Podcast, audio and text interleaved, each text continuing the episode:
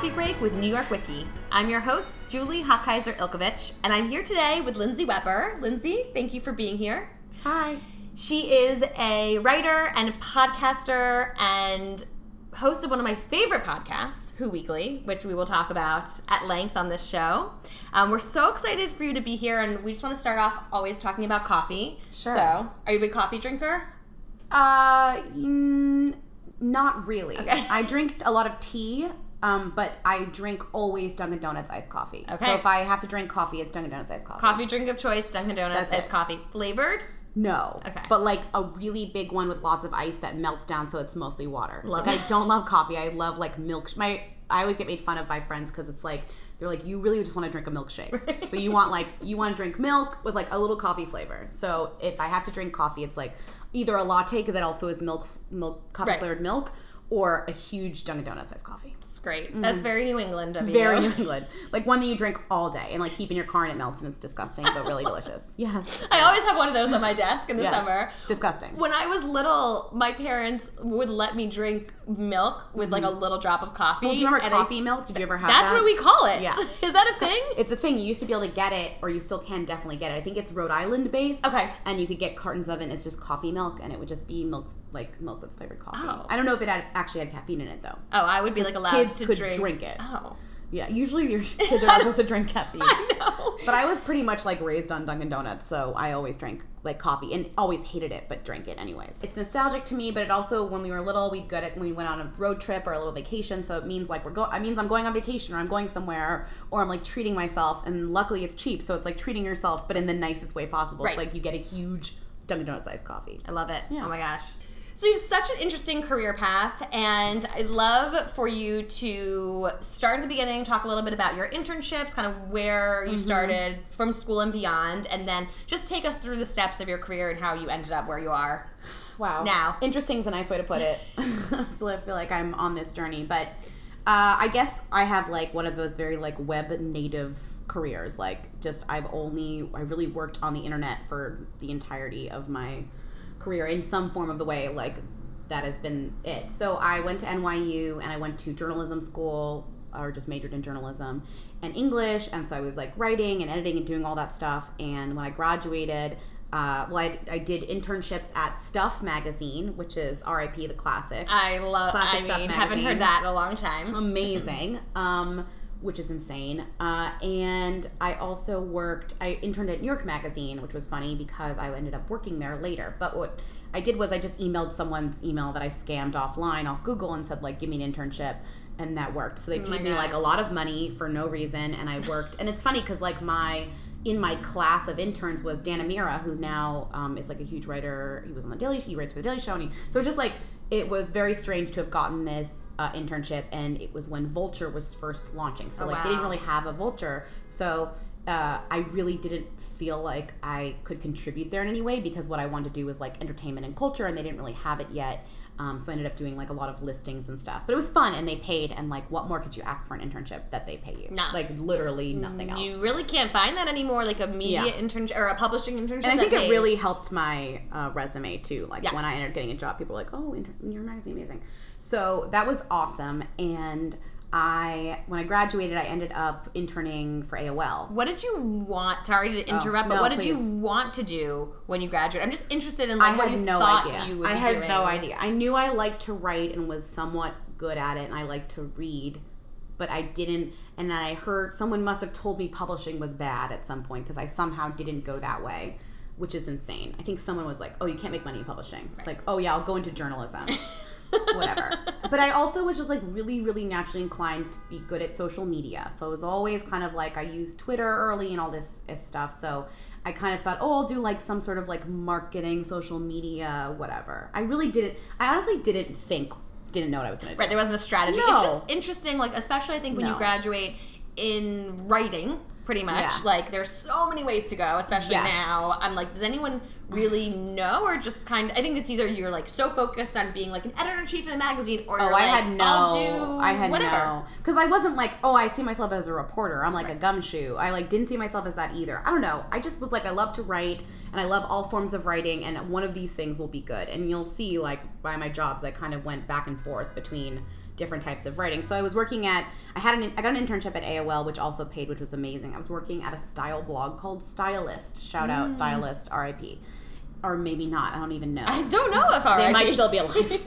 and I um, was super, super into the Tumblr community of New York when Tumblr first launched. That was like uh, BuzzFeed had just launched. Um, so I made a bunch of friends that worked at BuzzFeed. BuzzFeed's first four editors, three of which I think still work there. Yes, Scott, Jack, Tanner. Amanda Dobbins, who now works at The Ringer, who worked at Glamour and worked at Vulture with me. So everything comes back Yeah. together. It's all the same people in your career Yeah. that keep on hiring you again and again if you're nice to them or whatever. So uh, I was I loved BuzzFeed and they hired me to start feeding viral content into their site when it first launched, which was hilarious because it was like me and I think Edith Zimmerman and Elliot Glazer, all these kind of like early internet people who worked at other places but then would submit one viral thing to BuzzFeed. This was when BuzzFeed was just finding viral things, not making them. Remember that? Yeah, so I'm like, what is this strategy? So you would be like, what's they paid me like on the web? five hundred dollars a month or Okay. something to send to submit like one thing. It was always like a viral Tumblr or like a funny meme or like whatever, and you would write like a little joke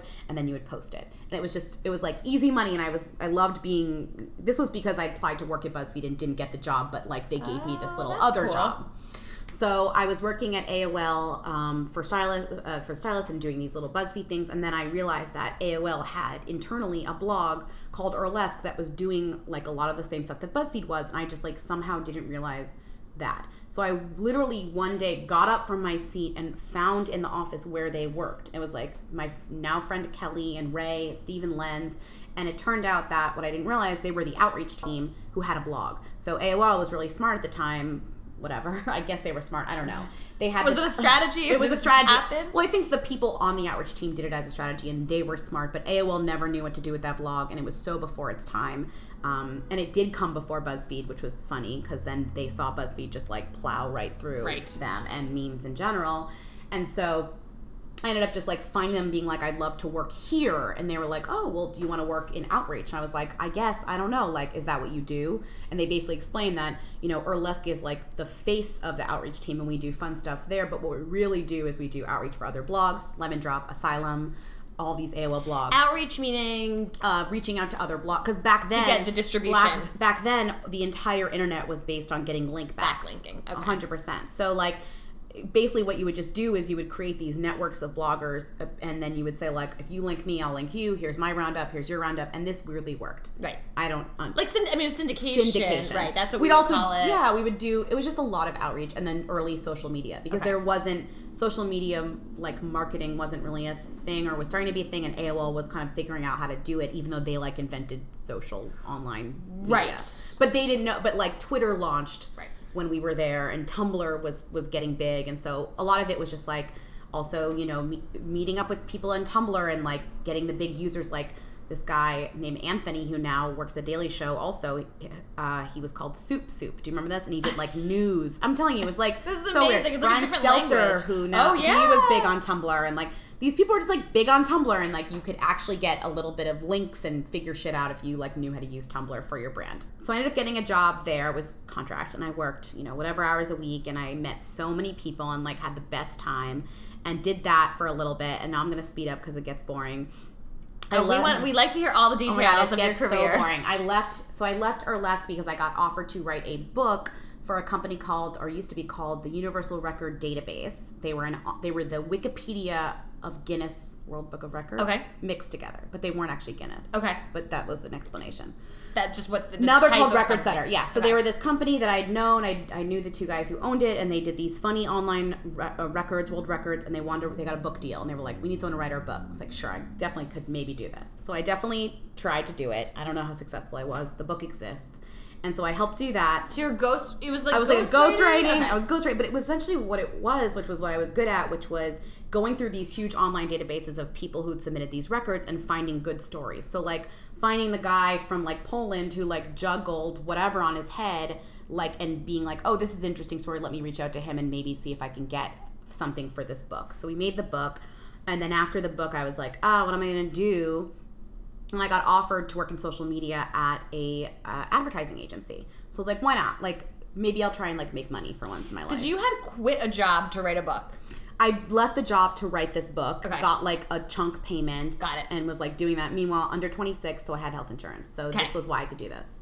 Now I'm remembering why I could do that. I'm like, that's a real bold move. No, I it like wasn't. It. I was like 22, so it didn't Okay. matter. And so then I went, I got a real job the Barbarian Group, which was amazing because not only was I doing social media, but it was for one of the most like advanced agencies because they what's amazing about them is that they had tech in house. So they they were the ones that did all these viral things and I met so many cool people and the best part about working for an agency as a creative person is that unlike any other company, agencies really, really value when people who work for them do creative side projects. They think it's cool. They mm. love it. They like share it. They tweet it. They like they just really want people who work for them to be cool. But how great! I mean, so many times you just have you're not allowed to do side jobs, no Mm-hmm. side hustle, like mm-hmm. super restricted. For them to be mm-hmm. encouraging you is so lucky. Right. And so that's why I always say to people it's like if you want to make money but still do creative things, working in an agency is actually really cool because they'll never be mad at you for doing side stuff, or at least they should never be mad at you.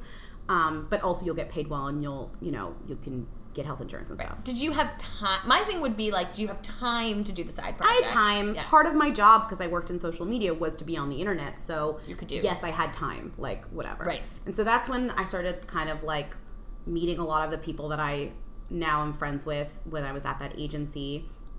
And then I basically left that agency to work at BuzzFeed for real. And when I went to BuzzFeed, they had no creative team, and they said, "Do you want to work in content or creative?" And I and this was before Ben Smith started, so there was also really no content that was like really what I wanted to do. Good, not good. There, I didn't really want to do lists, so I was like, okay, you know, Ben Smith hadn't gotten there yet. I said, I'll try creative. I'm good at advertising, and they'll, you know, I should just keep trying. And I worked there for like a year. Not was not for me. I it was like very much the opposite of a and I think BuzzFeed's creative team has now advanced so much. Like this had so just launched. sure, They didn't know what they wanted. It was like, you know, and I'm sure I wasn't I really was not into it after a few months and and kind of was just like this feels like we're all just kind of stumbling and just slapping brands onto a BuzzFeed thing and I don't think brands want to be here really unless but they're being told that you know like media agencies would be hired by brands to make stuff on their behalf and they would you could tell they were like not feeling it. So it's just like a big group of people not feeling it. Right. so whatever. That left that and then well got lefted. And then let's be real and then i was freelance for um, a little bit which was amazing because i was like that was the first time i was ever freelance. I was like oh my god maybe i could like write for a living really and did that and worked a little bit at vh1 and and did for best week ever's like came back and i did a little bit of stuff for them. And then and then what happened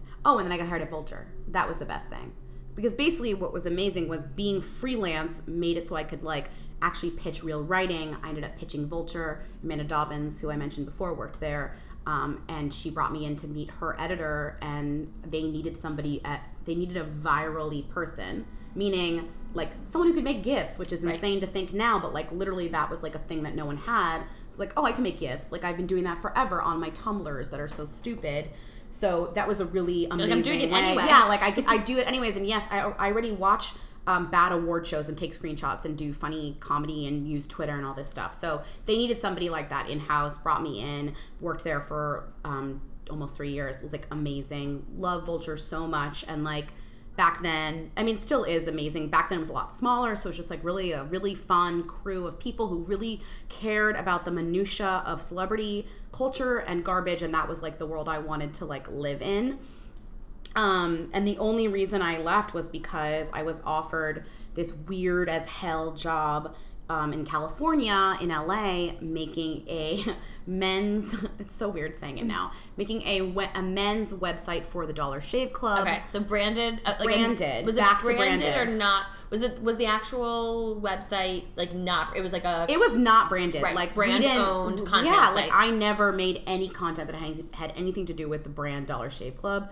We didn't talk about grooming, right. but like why would i ever? The idea was to have like a smart young men's lifestyle publication which i think it, it, it was and it still is and they did an amazing job and they spent a lot of money on it which was like also amazing. Great. they moved me out to la i really had always wanted to try living there and i did that for a year and launched it which was fun because launching a website's insane Um, and then as soon as it was launched, we did it for a little bit and was like, you know what? Like I miss we we launched Who Weekly. This is so long and so I, boring. this is I love it. Sometimes, So sometimes we don't get into the minutia with a guest, and then Oh it's like, but I didn't hear her path, and Oh I'm like, God. okay, we're going through the path. No, and it's not. yeah. So when I was in. LA, I think the the what the funnest thing that happened was, I mean, being in LA is fun, but but launching starting Who Weekly. The thing is, like Bobby and I have always Bobby Finger, my co-host on Who Weekly. We've always like done. We're always obsessed with doing our own version of whatever like internet trend there is, which I think is like a disease that we have. so it's like if there's like like example like uh oh iOS stickers Yeah, yeah. like Bobby had to make them for Who Weekly. I was like, why? He's like, I just want to. Like he just like we just we just need to do it. When newsletters were uh first a thing Right. And everyone was like making all these really amazing creative newsletters, which I still people still do and are still amazing, kind of like the Tumblrs It was like the new Tumblr, the new blog or whatever, and we had to make one and we made Who Weekly. That was like what it was originally was this oh. newsletter Oh. because it involved Photoshop, which was like what Bobby was really into was making these Photoshop jokes. Right. And so it was all Photoshop jokes first, and the voice kind of happened, and we were like, oh, this is like fun. The voice is fun, but like we don't have time to make a newsletter, so we just kind of d- killed it. And then when I was in LA, podcasts were new-ish, not that new, but newer. And uh, we had a friend named Caitlin who worked at this company called Acast that said, if you ever wanted to make a podcast, like I will help you. Like I will help you and we'll do it. It'll be great. And I pitched, like I said to Bobby, like we should do Who Weekly as a podcast. What would it be like? Wouldn't it be really fun? I also just like missed him and was like, we should just talk on the phone and be what an excuse to like just talk for once a week or whatever. And we launched it and it like was way better. It was way better than we expected from the get go. Um, and also, people liked it more than we expected because basically we had thought of it as like a culture and gossip podcast. What it really became was like a media criticism podcast, and people who work in media love that shit. Right. All of our friends work in media, so they liked it. And when your friends like your stuff, you want to do it more. And then also, what was great was that media people are the ones writing about this shit. So then, if they're the ones listening, then you have this amazing kind of ability to grow and get press because the people who make the press are the people who like your podcast. Right. It's great. I mean, It's like a snake eating its own tail in terms of promotion, and like it just we got really lucky. It's. I mean, it's great. There's so many lessons from your story. I like. So we all lessons. always want to pull out the career lessons. Well, one thing is like the always kind of keeping in touch with their network. That sounds like something so obvious, but I think like Media is Yep. the same 10 people, Yep. 10, the same 100 people in one city just giving each other Yep. jobs over and over again, which is great because you really get to know what people like. People come to you and know what you like. You know, if somebody knows, oh, Lindsay loves Dunkin' Donuts, if there's some piece about Dunkin' Donuts, some news about Dunkin' Donuts, they come to me. Right. They already knew who I was and they ha- and they already had worked with me before and knew that I was like reliable or whatever or not. So that's the most amazing thing. So you just work with the same people over and over again. and being ni- and just like being nice to them so that they'll hire you again. I and giving them jobs. When I worked at Mel, all I did was try and give people money. I was like, oh man, I have this budget. Who can I pay? Right. Like, like, let me pay you for any, you know. And, and I think when people, when when editors, obviously they want good work. When you're an editor, you want good work, but you also want to pay back the people that paid you. And so, God forbid you ever go freelance again, or maybe you should because it's great. Uh, then you'll then they'll pay you back. It's just it's just like the same. It's great. It's really great. No, I think it's such a good And that's lesson. why people live in New York. right. You know, like that's why they to do. be part of the network. to be part of it, and it works usually. So I I understand why. I mean, I came back here because I wanted to for many reasons, but also for work stuff, and it made some. It makes a lot of sense. And now I didn't see it before how lucky I was to have been here and doing what I'm doing. But then when I left, I was like, shit, like everyone's there doing it, and now I understand why. So you be there. really felt the effect of like not being close in proximity. You think now, like with uh, like everything digital, you could just move away, but it really affect. But it really affects. it really affects i think It's interesting. especially if you're a social person and you go out and you meet people and you have drinks and you do happy hour and you go to people's birthday parties then you're gonna definitely miss out because that's when you run into people and you say oh you're at atlantic now oh you're at the new york times now or you're at da da now and like then you're like you actually can get jobs Right. Yeah, I think it's like very well. It's interesting, especially when you're young, and we have a lot of listeners of the podcast who are students or like young professionals. Like you, it's hard to look at a big picture. So like I worked at Seventeen magazine. Every single person I That's worked amazing. with, thank you. I love 17 I loved it.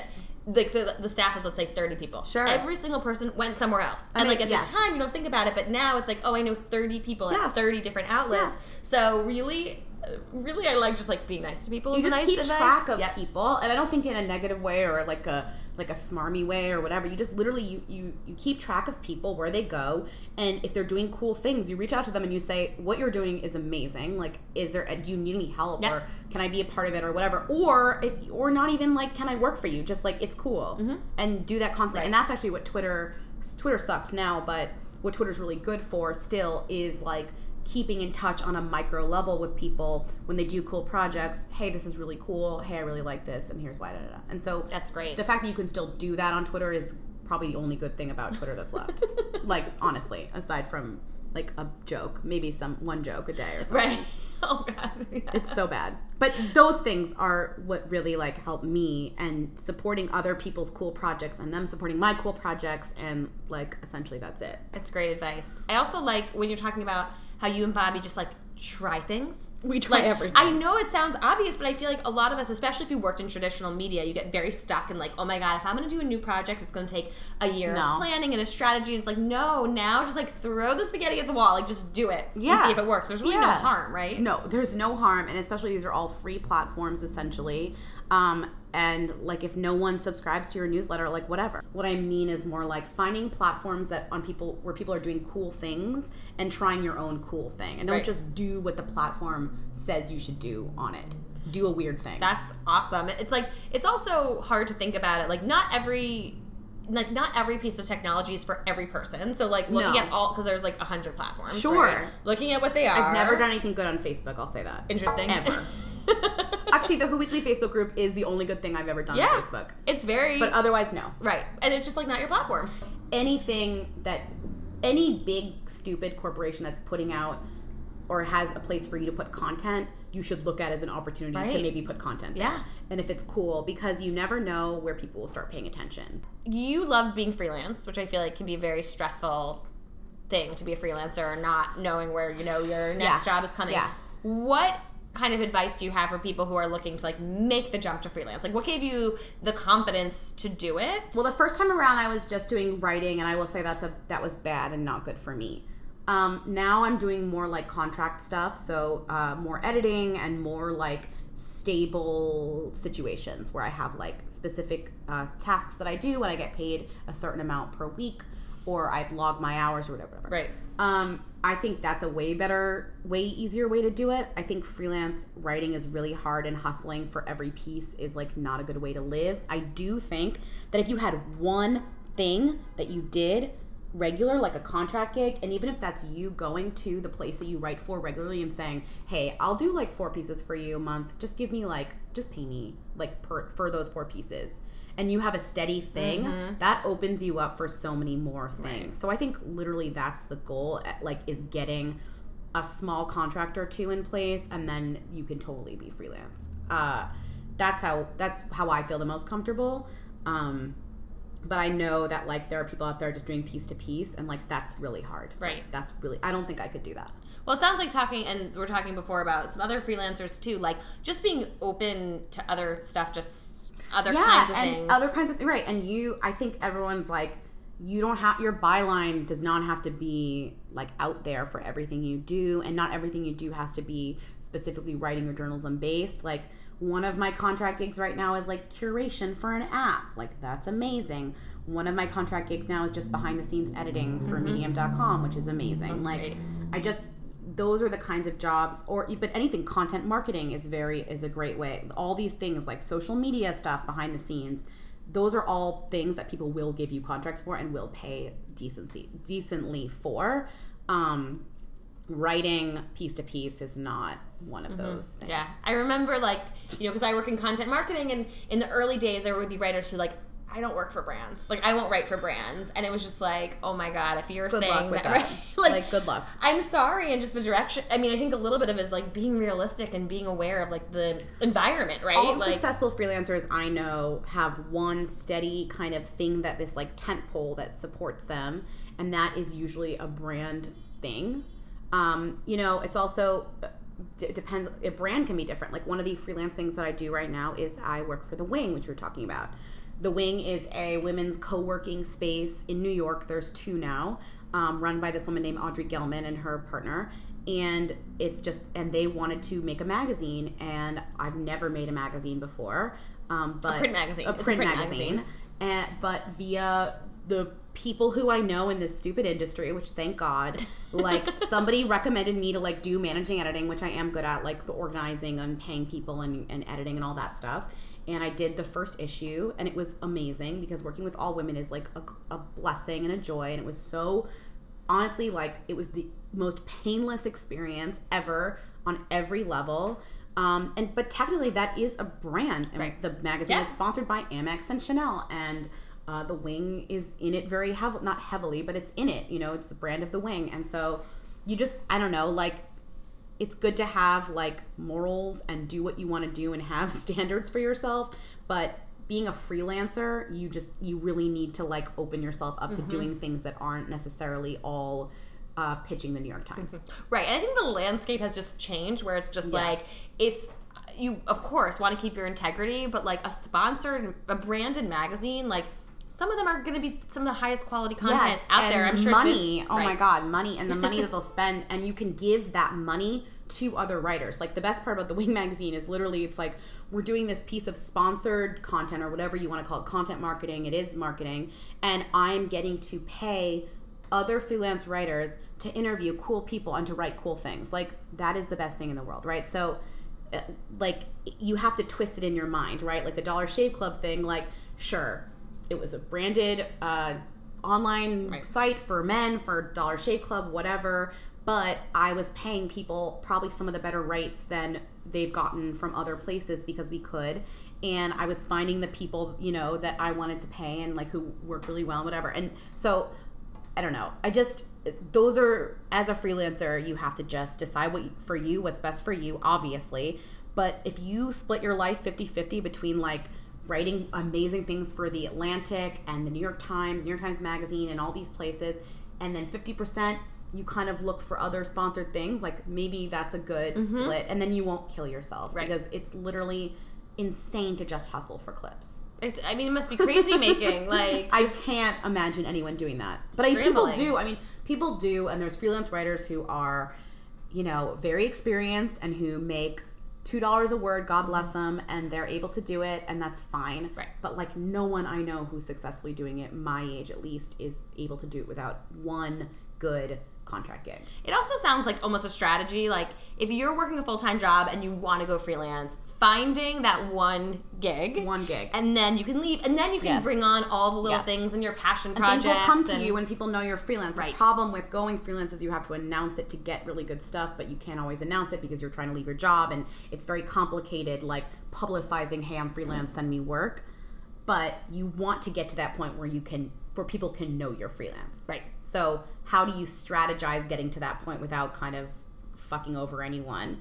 I don't know. And also if you want to leave your job and go freelance, why does your job have to end? Like a lot of my friends have said to their jobs, "Hey, I really want to try freelance." They've said, "Okay, well, why don't you work like a few hours for Yeah. us, or why don't you do one piece for us a week?" Or there are ways to manipulate it so you can still do what you want to do. Like if I hadn't gotten a new job after leaving Vulture, I totally would have tried to like still do stuff for them mm-hmm. if I felt like I had to go do freelance or be freelance. Right. Well, I feel like it's also like you get very scared, like to tell your job, but honestly, anyone who's worked as a boss They understand. is a, at a corporation, like you're like, I'd much rather you just stay on at least for a year or six months and find someone new. Like, sure. And like your voice is important to Yeah. us and we've we put a lot into you, so how can we keep you at least part time?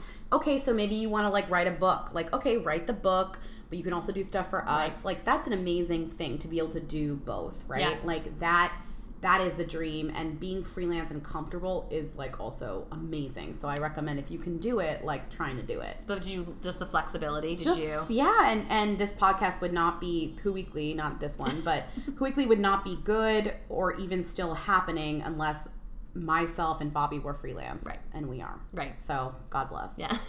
So let's jump into the podcast. So I'm like a super fan. Oh my God. Um, and actually, it's so funny. So many of the producers on this show were like, we didn't even know that we were all fans. And then Really? when we were starting to plan the season, we were like, oh, we should interview Lindsay, and everyone's like, oh my god, this is my favorite podcast. So you We're really a media maker's favorite podcast. You are. We're really like a, we really have like a audience. It's gay men and people in media are like our two best Great. audience members. excited audience. I'm very excited, engaged. the only people I care about. Let's be real. So tell us. We didn't even talk about what the podcast is. Oh, What's, you yeah. know, just a few lines. Um, so it's uh, everything you need to know about the celebrities you don't, and everyone asks like what that means. It's like the celebrities you don't know or celebrities you don't know of. It's like basically in the mantra of Who Weekly, in the mantra of culture in general, there are people you've heard of and there are ones you haven't.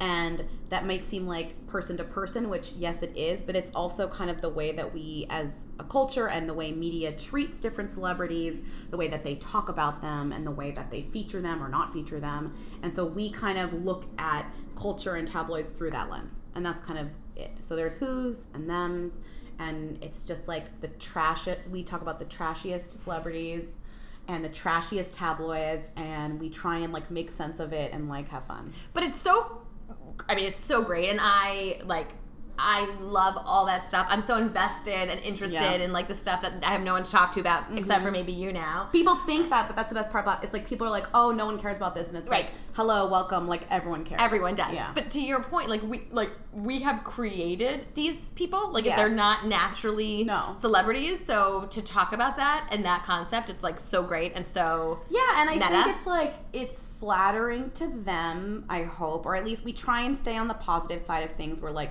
yes, we're like snarky a little bit, and we definitely like love a certain voice in the way we talk about celebrities, but we ultimately admire the hustle of a celebrity coming trying to be on the come up. So that's always supposed to be admirable.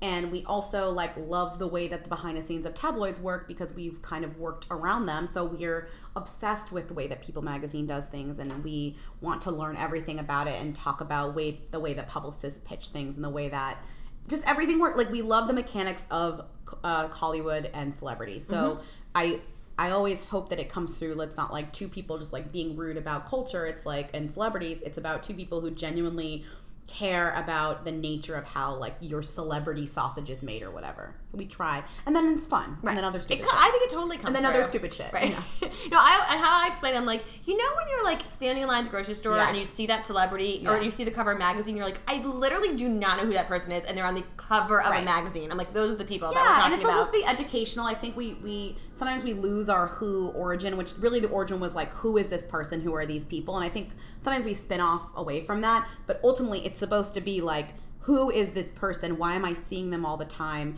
And should I care? Right. And so we can so hopefully we can tell you this person is good or bad. Here's what they do, and here's why you should care or not care. Right, or you don't need to Or think about them. Yeah. So, um, if you can share one or two things about what you've learned about how the celebrity sausage is made, this was this is Oh not one of the pre-approved questions. so Uh, I'm just. what have I learned?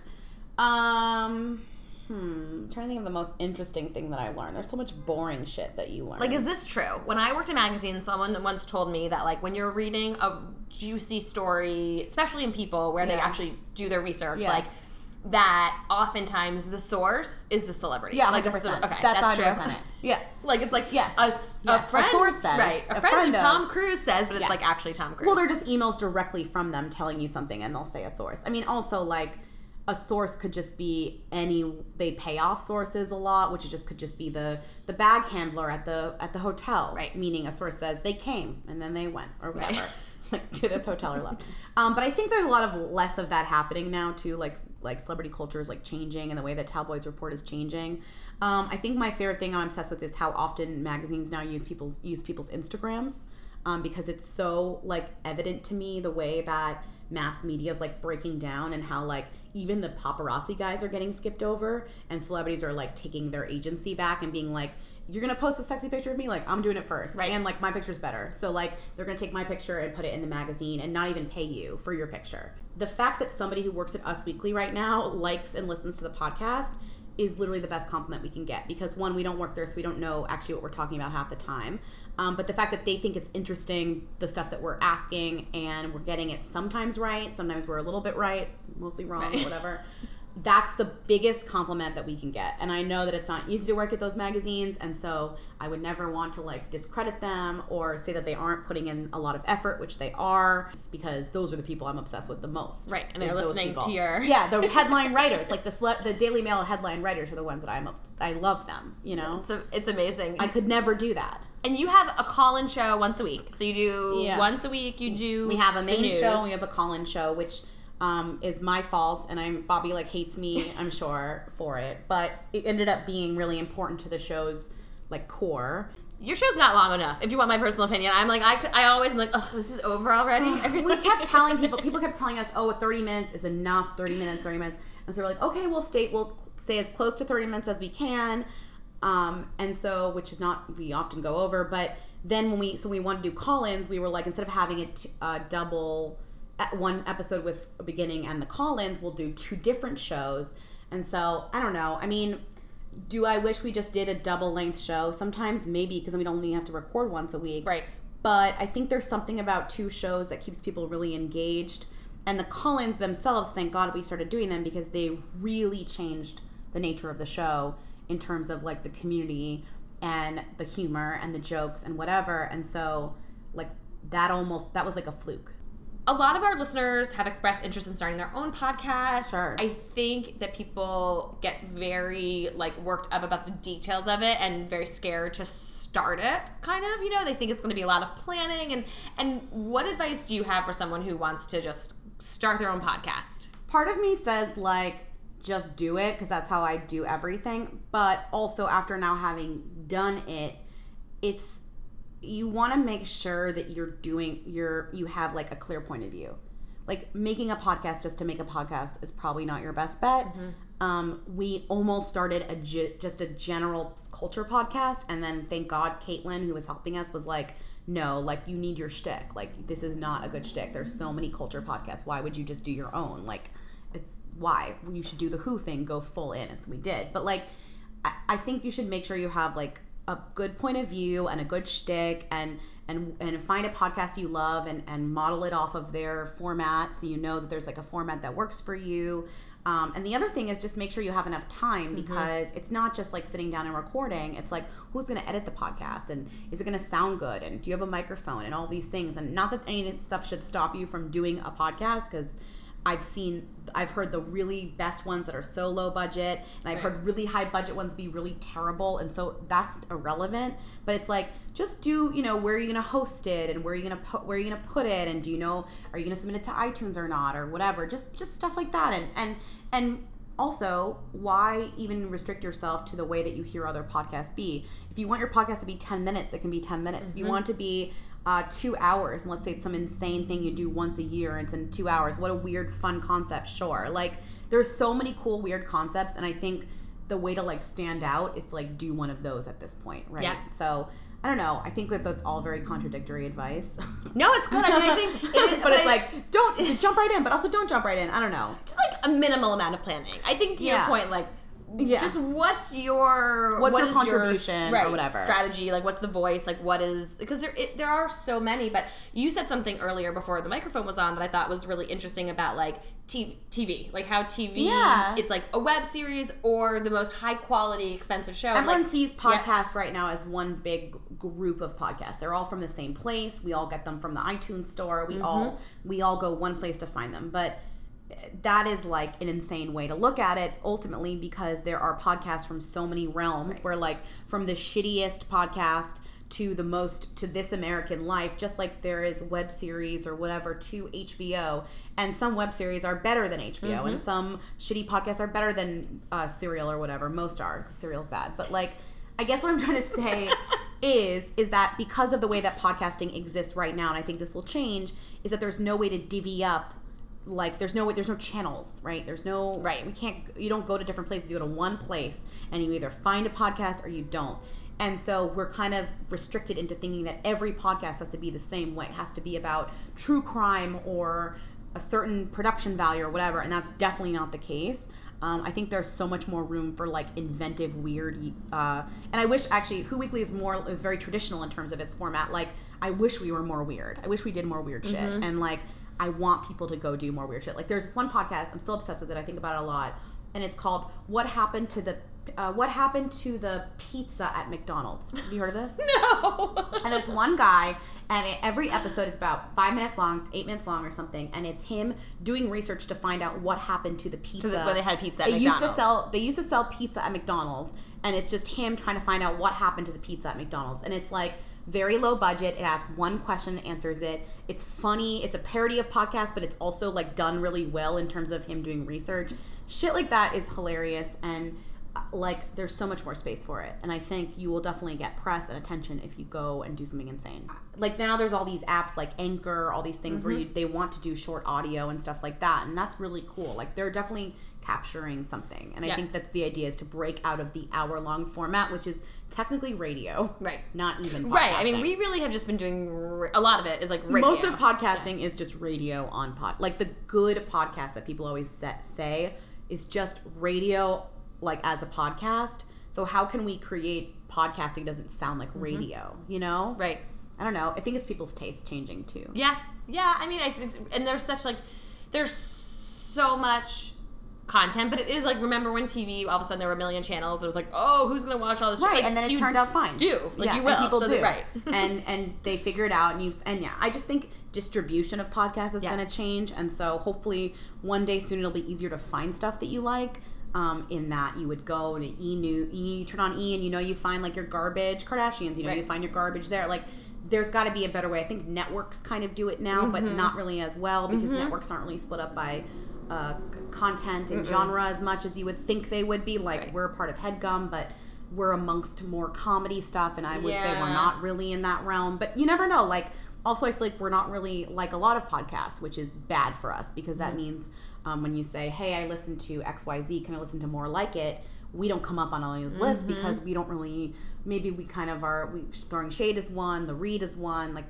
we don't but we're not like any of those Right. So- right, right, right. You might not like. so it's hard you if you like that. It's just not similar enough. so you end up you end up listening to a serial and then listening to all these true crime shit, and then you're like, oh well, what else do I like about podcasts? And Right. maybe somebody doesn't t- direct you in our direction, or Right. or show you that there's cool stuff that you would like as an Us Weekly List reader or whatever. So I don't know. I hope that that'll change, but I don't know. I mean, you know, I never know. I never yeah, know. that's hard. It is hard to find Yes. what you want to listen to. Yep, hundred percent. It's really, but I think it's interesting. Like, I think your advice is not contradictory because it's like you're saying create a like have a voice, but don't spend like so much time worrying about like No. all the details No. and the, The only what's your marketing like plan in five years going to be. The only details you need to know is what it is, how to record it, how to edit it, and how to put it on the internet. Right? Those are harder than they seem. right. That's what I'm saying. Right. Those are more annoying than they than they ever seem. But in terms of just doing it, if you want to do it, you should do it. And do you think it's fun to do a podcast with a friend? Yes. Like, sure. More, like I think we have a team on this oh podcast Oh and god. it's so fun. I would need to. Yeah. I would kill myself. I think a lot of people just try to like do a podcast, but it's fun to have a group and it's like fun to have we take different roles. And also maybe it's just a one person podcast, but you have a producer who's Right. your partner. So you have a really, really active audience for this podcast. Yeah. And they're really into They're it. amazing. They've done fat Facebookers. How did that audience build? And how do you keep it cultivated or is it just something that happened organically? Um, how did it build? Um, I don't know. I think because we're talky and we're friends, people listen to us and are like, "You're my friend." Um, how do I find other people who are like you, who would be my friend, or like, or just how do I find other people who, like you said, like I didn't know that anyone cared about this. Right. So it's like, okay, well, these two people care about it, so we're the other people that care about it. So that's literally, I think, what people, the hooligans, as they kind of name Your themselves, base yes is called. um, they found each other and i created a facebook group which like honestly i hate facebook and like did, would not have done it just thought wouldn't be funny if it, we had one the group is created itself Right. is what i'm saying Right. and they have their own internal jokes they have their own internal memes and a lot of times we don't know them and a lot of times it's like we had a segment on the show we were like trying to address that and i was almost like it's not working because it's almost weird that like we that's like their world Right, you're and we taking have their our stuff, world right. and like it didn't it wasn't as fun for us to be talking about other people's good jokes but i mean i definitely read it and i troll it i think bobby does too and like they are the best It's ama- it's amazing. And they're having meetups for their shows, and they're hanging out with each other and meeting each other, and sometimes dating each other, which is so strange. I, know. I can't. Do you get invited to the a wedding if there's like a? Not yet. I can't wait. But somebody first- was like, I met my boyfriend on Who Weekly, or like, or yeah, and they was like, thank you. I was like, oh, you're welcome. like, I'm sorry. Like, I'm so sorry. You're gonna be officiating I their know. wedding, I was honestly. and you have your own social media presence. So you have Kind a of. Twitter. What do you consider like your presence? Where do you think you're? I think I fall in between like people who tweet about TV a lot and like joke like joke people. And I think that's what is the most fun. Uh It's on Twitter. It's mostly it's, on mostly Twitter. Twitter. I like don't really use Tumblr anymore, sadly. Instagram. Oh God. Instagram is fun. Instagram stories are fun. I don't know. I like Twitter is such a bummer because politics are awful and I use it to read about the news, but I never feel like I need to weigh in about that and stuff. And I also feel like there is this like the the thing where you think that if you don't weigh in on something, people think that you don't care. Right. I mean, I it's so interesting to hear you say that because I really have been struggling. Like, it's a personal branding question, really, Yes. but like. My this podcast is about career advice. Like I want to tweet about career advice. Yes. I want to talk about career Yeah, advice. I want to yeah. promote the women that we're talking to. I have struggled. I mean, if you go on my Twitter, it's like nothing, like dead for the last whatever You're because like everything feels I, not anything I say exactly like when there's a huge conversation around X, Y, and Z horrific thing that's happening in the world. It does. I'm like I don't want to. I'm not the person to comment on that, like you said. But then I do feel like, oh, do- can I really just be talking about this thing and like never ever mention politics, like because everything around I me mean, is you definitely struggle. can. You definitely can. I don't know. I mean, it's hard to say to like to people like don't tweet about politics or whatever, but it's like I don't know, like you should also do you should also tweet about and express things that are important to you that aren't just like our national nightmare, you know, Right. like ev- you know, we're all in this together and like there are other things that you should you can you're also allowed to care about other bullshit and support other people's culture and their work and their comedy and their TV shows and whatever and like I don't know, like I don't know. I mean, it's it's really hard. It's, It's like a total hard. catch twenty two. But I do think the one advice is that like when you apply to a job and people Google you and go to your Twitter, it sucks, but they really do see a lot of that as an encapsulation of you.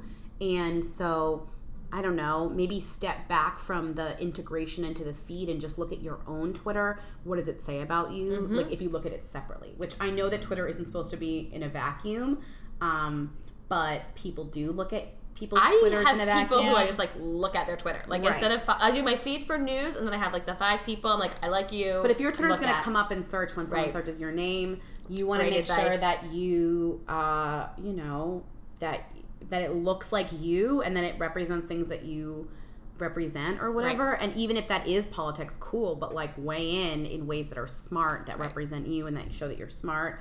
Or your take on it is an interesting way that someone Mm-hmm. might be like, "Oh, I love that they're like paying attention to this or that," even if it's like the most depressing shit in the whole world, which Right. is. I don't know. That's how I feel, and I kind of didn't realize that people were doing that until I started doing that, and I was like, "Oh shit!" Literally, like this is like someone's resume. right, we have to own yeah. it. Like also delete your tweets yes, delete your every six months. Delete your tweets, all of them. I really All of them? I've done that. Really, just go back and I don't remove. know. I just uh, every six months or something, I'll just delete all of them. They do not need to be there. That's a great. Who needs, like, the- great advice? who needs that? No, why? Or there's great services that for free will delete all of your tweets that are over like 300 tweets, so you can only have like 300 tweets in your feed. I think mine's like that right now. Oh, perfect. So Great. when someone's searching you, they don't find treat it like stuff. Instagram stories. It should be like disappearing, and nothing you say needs to stay. And that's great, and you should do that. I love that advice because like who knows? I, like Delete I was on tweets. Twitter so early. Who Delete knows tweets. what? oh, all- out of context, like people will take your shit out of context till the end Right. of time. Exactly. Um, and and sure, you can save your archi- archives. Make sure all your good ass jokes, all your good Grey's Anatomy references are saved. but I really believe in deleting your tweets, and I think people should do it. I love that advice. I love it about that advice because it is. We're always talking about like, oh, people are finding you online forever. Like, oh, what if they don't have to? Like, there's nothing that you could put that's substantial enough in 140 characters that Right. needs to stay. They're not your clips. I'm saying. Like, it's not your. They're clips. not your clips. They're not, and those and those you can put on a website and make really nice and control what people find. And, and but the fact that your Twitter is going to come up in a SEO search for you, like only give them a little taste, and Right. the rest they can find on your website that you have. I love Which you this should is have. great advice. Yeah, you're welcome. Which you should have. You're welcome. Talk to me about time management because of Oh. the way your career is. It's like a million different things that you're doing. You must be so busy. So between the podcast and the writing and the editing and the, all the other freelancing, like how do you create your life, your time? You have a lot of flexibility. I wish I was more organized. I mean, you make it seem like I'm like good at. I mean, you implying that I'm good at time management. I'm not. Um, you get I- it all done. I mean, I get it all done sometimes. I try. I keep a lot of to do lists. I try and make sure that every day, because I'm freelance and I work from home some days, that I have like at least five things to do, even if it's like some of it's like go mail this package or something. As a freelancer, I just try and go like one place a day to work that's not my house. Mm-hmm. So that's a coffee shop or the wing or anywhere else. I have like a co working kind of club with friends and we'll Oh, like go awesome. meet up at a bar or something and like work over beers or any literally anything.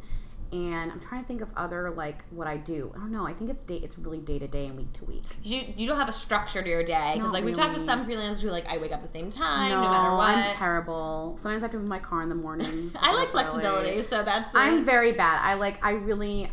I'll stay up. Sometimes I like to work really late, so I'll Mm-hmm. stay up late and then I'll sleep in a little if I can, just because sometimes like I'll just be working and I'll just want to get it done and have the next day. I always know that at any point I might have just have to drop what I'm doing and go finish something, Yeah. or or go write something, or go uh, step away and take a phone call, or anything. So I always make myself available to that. I think I'm able to do that because I don't have as much work. I'm like not filling my schedule totally, so I'm not always like leaving stuff to you know. I'm not. I don't feel like I'm sacrificing anything. I don't have kids Right. or a husband or whatever, so I'm not like that's not a huge thing for me. But I I think that as a freelancer, you kind of just have to like say you just have to do that. You just have to be ready to do that. Right. And so yes, on a Monday I'll go see a movie, but on Saturday sometimes I'm working. Right. Or on Sunday I'm working or whatever. Like you know, I'll go away for the weekend and maybe I'll be up there from Wednesday to Sunday, which is an amazing thing. But I'm working Wednesday, Thursday. So I just think like you just have to be one of those people that can work from anywhere, mm-hmm. can do your shit from anywhere. And if you're not, then that's going to be a problem. Yeah, because that's I actually think what like what you're saying about being interrupted is hard for a lot of people. Where it's like you start your like sometimes I start my day and I want to know where my day's going, and then it just like completely Yeah. derails. I don't have a problem with that. And if you right, if I was to go crazy over that, like you would have the a very stressful life. Yes, hundred percent. It would very it would be very stressful, and maybe freelancing is not for you because sure, but also a lot of people take freelancing and, are, and create it into a nine to five where they only answer emails Right. between nine to five, and they only. But just so you know, when people know that you're freelance, they're not going to treat you like you're nine to five. They're going to treat you like you're. Uh, 7 to 2 a.m. and you're just going to have to deal and either decide not to answer that Slack or only answer it during certain hours or be the person who's always on up to you Mm-hmm. but i've always been the person who's always on which is probably like to my own dis you know detriment But kind of, so like if you can go and see a movie, you can Yes. shut it off, and you're Yeah. like fine with that for two hours because you know you'll be available. because i'll be working till Right. 10, 10 or 11 which is fine because i really want to see that movie like during the day you have interviewed all kinds of people throughout your career, Mm-hmm. and we wanted to know who is the most interesting person you've interviewed from anything, from your podcast, for a piece that you've written. Like, who is someone that just surprised you and was not who you thought they would be? I mean, everyone's interesting. I don't know. Let's say, like, okay, so like the Spencer Pratt interview that everyone loves. I was totally expecting him to come off badly. Like, I just expected him to just like come off unlikable because that's like his entire brand.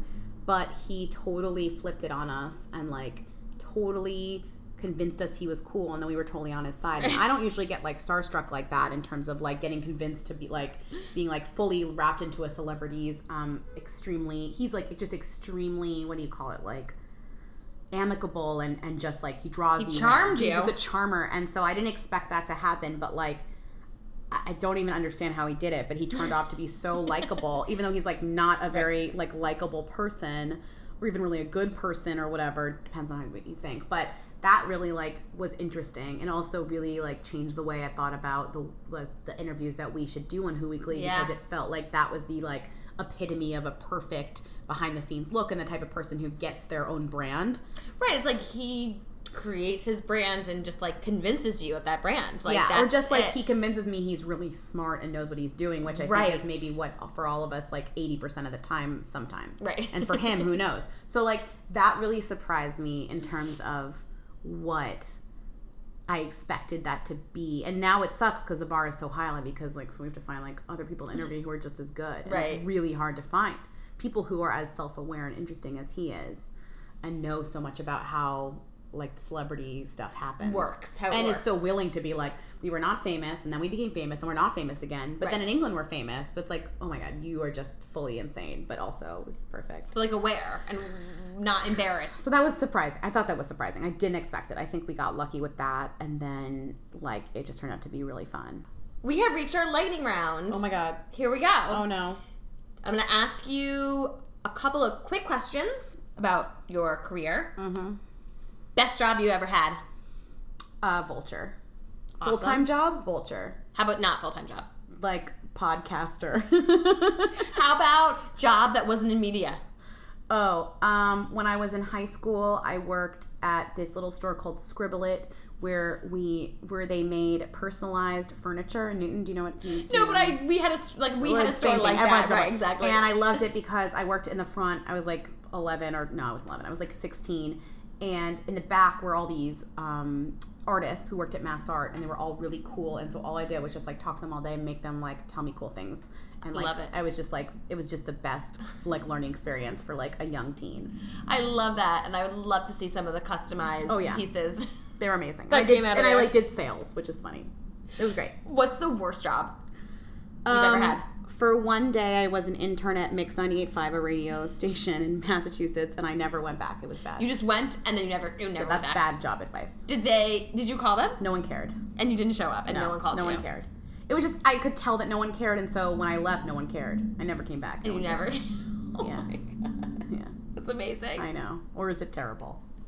Terrible. It's- don't, Don't do, that. that. Don't do that. Don't do that. That was bad. I was in high school. Mm. Um, what is the best career advice you've ever received? You gave a lot of awesome career advice today. I'm so excited about this. What's the best career advice you've received? This is stupid, but d- always follow up with people. Hmm, I think that's great. Um, like I always, I think people always think emails are annoying. There's this like weird thing where it's like too many emails are annoying. It's like they're not. They're really not Mm-hmm. Nope. annoying. Like people can get a lot of emails. It's not your job to like to not get send people emails. Right. Like to to manage my email box is not your job. So sending that extra email to say like either thank you or just like hey checking in on this or whatever is not annoying.